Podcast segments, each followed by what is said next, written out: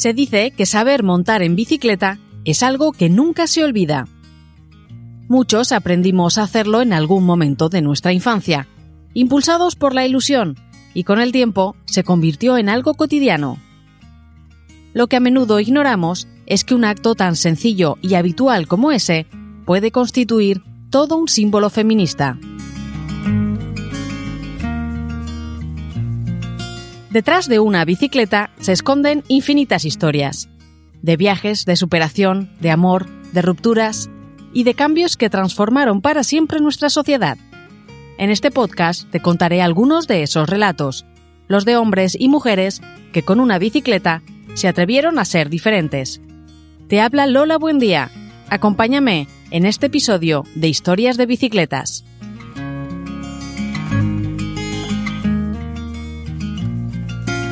Sufragistas en bicicleta.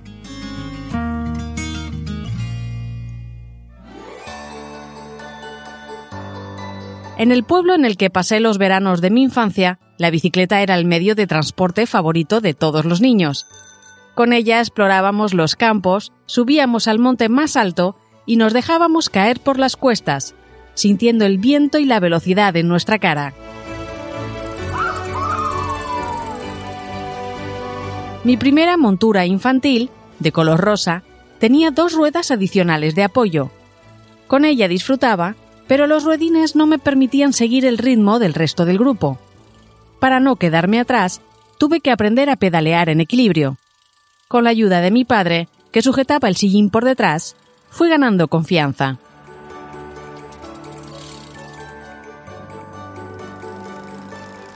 Un día, al girarme, vi que avanzaba sola.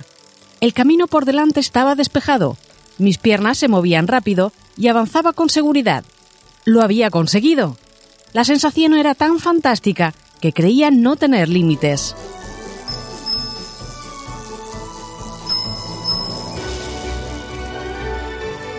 Yo era como muchas otras. Me sentía capaz de llegar muy lejos y conseguir cualquier cosa que me propusiera. Lo que no sabía es que algo tan habitual como pedalear se lo debía a otras mujeres que muchos años antes de que yo naciera habían luchado para lograr que niñas en todo el mundo puedan hoy hacerlo con libertad.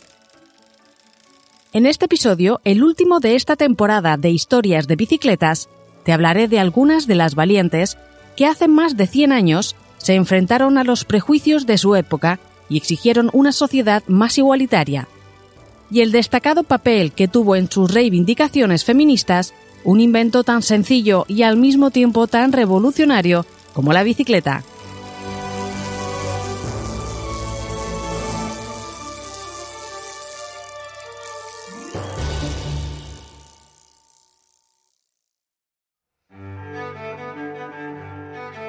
A mediados del siglo diecinueve, la industrialización y el liberalismo provocaron cambios políticos y económicos en los países occidentales que propiciaron importantes avances tecnológicos y sociales.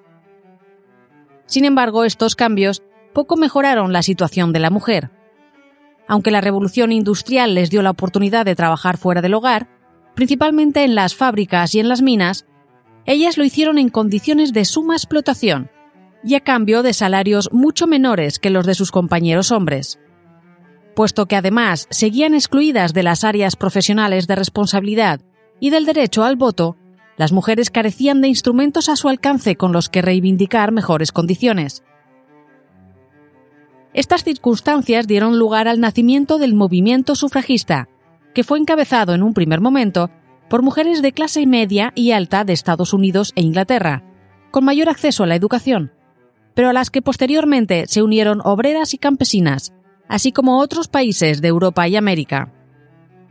Las tácticas que se siguieron en cada territorio fueron distintas, pero los objetivos de las sufragistas a cualquier lado del Atlántico eran los mismos: la aprobación del voto femenino, la incorporación de la mujer al trabajo, la mejora de la educación, la capacitación profesional y la igualdad en la familia como medio para evitar la subordinación femenina. En definitiva, reivindicaba la igualdad de derechos y obligaciones entre géneros. Parece una demanda lógica, ¿verdad? Pues los hombres de la época, e incluso algunas de sus compañeras, no opinaban lo mismo. de modo que las primeras feministas tuvieron que enfrentarse a los prejuicios de su sociedad y llevar a cabo una ardua, pero finalmente provechosa, labor de concienciación.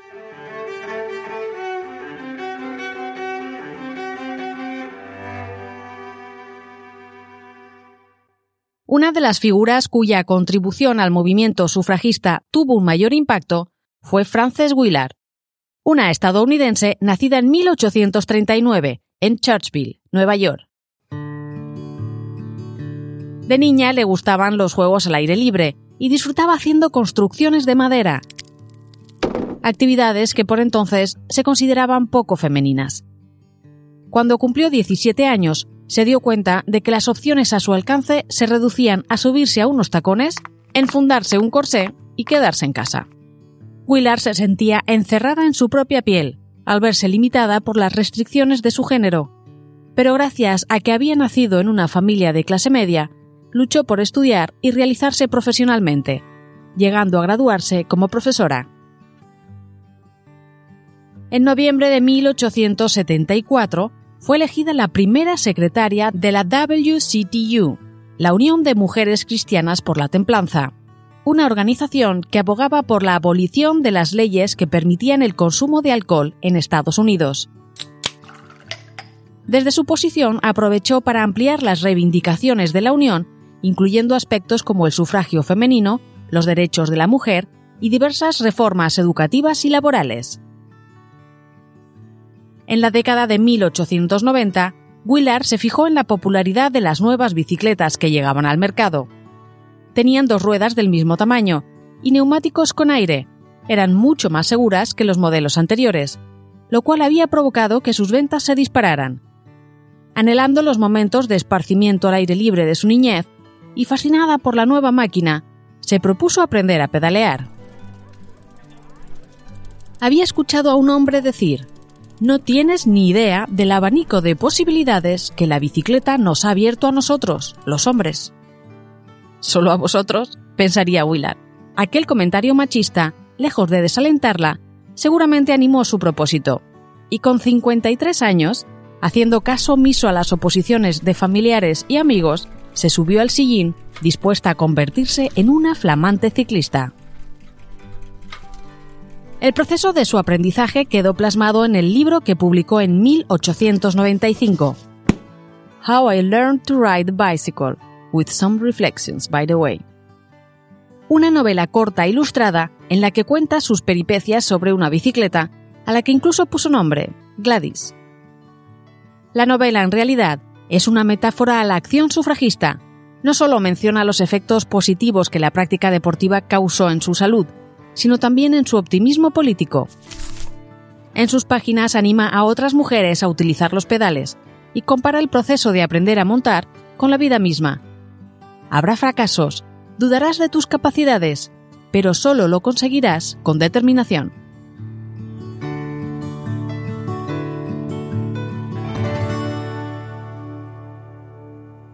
Su obra supuso un importante impulso para la popularización de la bicicleta entre las de su género, que comenzaron a ver este invento no solo como una manera de moverse de forma rápida, sino como un instrumento liberador que les permitía explorar el mundo más allá de los confines del hogar.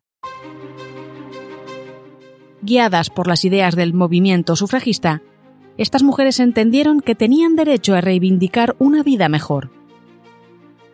Bajo el liderazgo de Frances Willard, la W C T U se convirtió en la organización femenina más grande del siglo diecinueve y fue considerada una poderosa fuerza de reforma social. Instó a las mujeres a abandonar la idea del sexo más débil y las alentó a involucrarse en la vida política. Willard quería construir un ideal de feminidad basado en el potencial como compañera y consejera de los hombres, en contraposición a la idea de responsabilidad y juguete del hombre que imperaba en la época. Su influencia fue fundamental en la aprobación de la decimonovena enmienda de la Constitución de los Estados Unidos, que permitió el voto femenino, aprobada en mil novecientos diecinueve.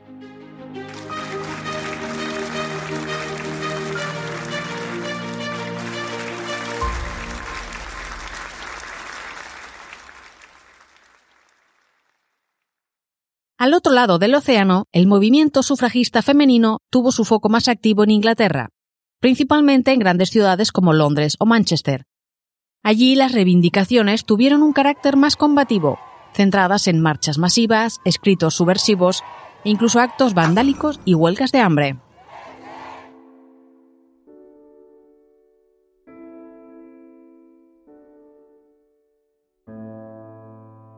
En las zonas rurales del país, sin embargo, contactar con las mujeres de clase trabajadora presentaba grandes desafíos.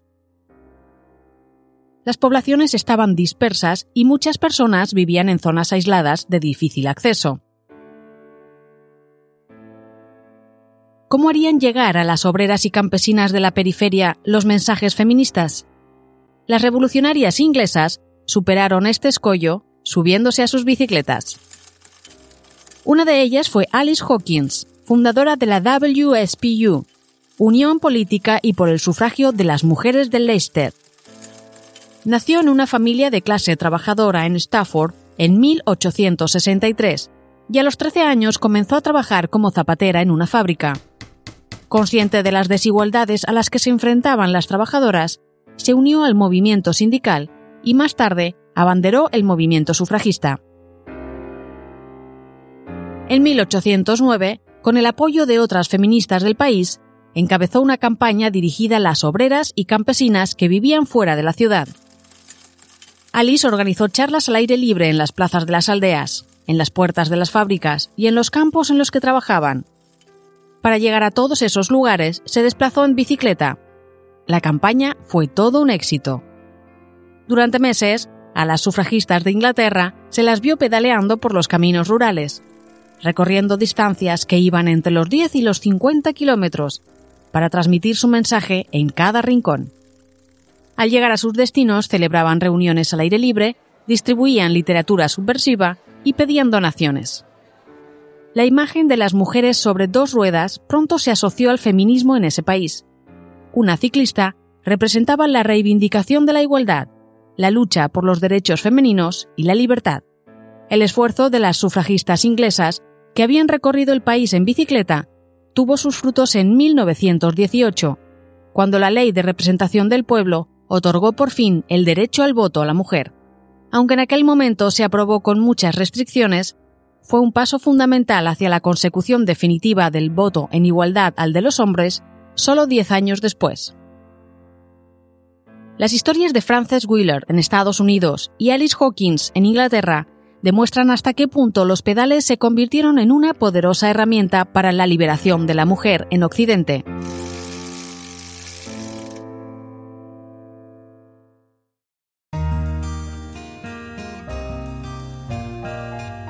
La identificación de las dos ruedas con el feminismo fue tal que en mil ochocientos noventa y siete, una protesta en la Universidad de Cambridge en la que se pedía el derecho de las estudiantes a obtener el mismo título universitario que sus compañeros, tuvo como símbolo la escultura de una mujer en bicicleta. Un año antes, la destacada sufragista Susan Brownell Anthony, en una entrevista que concedió a la reportera Nellie Bly, gran feminista y viajera, había pronunciado una de sus frases más célebres.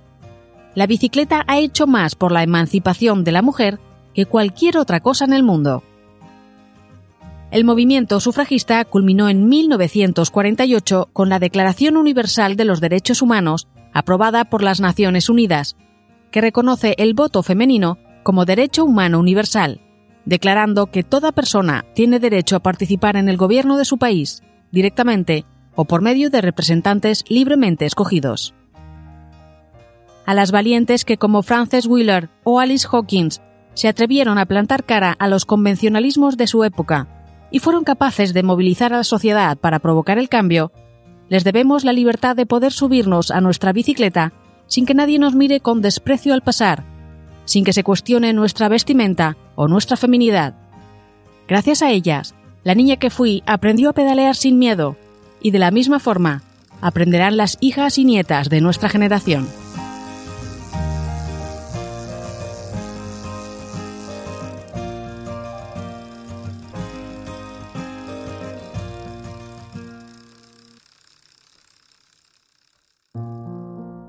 Aunque el movimiento sufragista no tiene continuidad en la actualidad, la reivindicación feminista sigue siendo necesaria. En muchos puntos del planeta, las mujeres todavía encuentran obstáculos para participar en la vida pública. Reciben salarios inferiores a los de los hombres por el mismo trabajo y sufren la marginación y el abuso. Tampoco el uso de la bicicleta es igualitario en todos los países. En Irán, por ejemplo, aunque las leyes no prohíben explícitamente a las mujeres pedalear, las normas de conducta social las disuaden de hacerlo. Ocurre algo parecido en Arabia Saudí, donde ellas obtuvieron el derecho a montar en bicicleta en dos mil trece, pero solamente en áreas de recreación restringidas, no como medio de transporte. Tampoco es muy distinto en el caso de Irak, donde el retroceso en las libertades de las mujeres en las últimas décadas se ve reflejado en la desaparición de las ciclistas, habituales en las calles durante los años setenta. En dos mil diecisiete, Marina Jaber, una artista musulmana iraquí que por entonces tenía veinticinco años, publicó en su cuenta de Instagram una fotografía en la que pedaleaba frente a un puesto de fruta, bajo la mirada de reprobación del tendero. La imagen levantó un enorme revuelo, pues dejaba en evidencia el machismo de la sociedad en Irak y los tabús con los que sus ciudadanas deben lidiar todavía hoy en día. La fotografía era parte de una exposición en la que Jaber reivindicaba su derecho y el de sus compatriotas a moverse sobre dos ruedas. Muchas de las imágenes que tomó durante sus pedaleos por Bagdad circularon por internet bajo el hashtag I am Society, convirtiéndose en un símbolo de libertad y feminismo. Recibió críticas y amenazas, pero también mucho apoyo.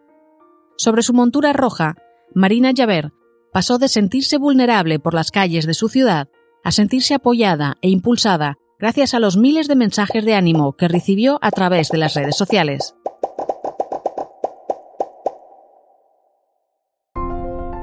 La bicicleta es un pretexto, una imagen de lo que los tabús nos llegan a coartar, asegura Jaber.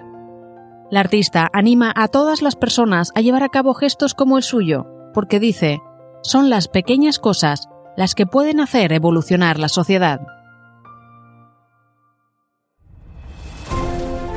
La experiencia de Marina Jaber en dos mil diecisiete nos recuerda a la de Annie Londonderry en mil ochocientos noventa y cuatro, de la que te hablé en el primer episodio de Historias de Bicicletas, la mujer que viajó por todo el mundo sobre dos ruedas. O a la de Alfonsina Strada en mil novecientos veinticuatro, que compitió en el Giro de Italia junto a los hombres, desafiando todos los prejuicios. O a Hélène Dutrieu en mil ochocientos noventa y cinco, que además de atreverse con el ciclismo profesional, fue pionera en la aviación. Todas ellas persiguieron los mismos sueños que las sufragistas, vivir en un mundo en igualdad y en libertad. En estos ocho episodios del podcast he querido acercarte a las vidas de mujeres y también de hombres que con una bicicleta se atrevieron a ser diferentes. A lo largo de las últimas semanas hemos conocido los romances de Miguel Delibes y Ángeles de Castro, y de Pradyumna Mahanandia y Charlotte von Sedwin. También te conté el secreto de Gino Bartali y te revelé los papeles que la Stasi guardaba sobre la vida de Dieter Biedmann. Juntos nos sumergimos en el cartel de Toulouse-Lautrec, la cadena Simpson. Y en este último episodio te he presentado a las sufragistas Frances Willard y Alice Hawkins. Aquí termina esta temporada del podcast Historias de Bicicletas. Ha sido un placer recorrer contigo este viaje y ver cómo, semana a semana, erais cada vez más personas al otro lado. Gracias por dedicar unos minutos a escuchar nuestros relatos. Esperamos que hayas disfrutado tanto como nosotros. ¿A dónde nos conducirán nuestras ruedas a partir de ahora? No lo sabemos. Quizá volvamos en el futuro con más historias. Si quieres seguir acompañándonos, no nos pierdas de vista en nuestra web y redes sociales. Hasta pronto.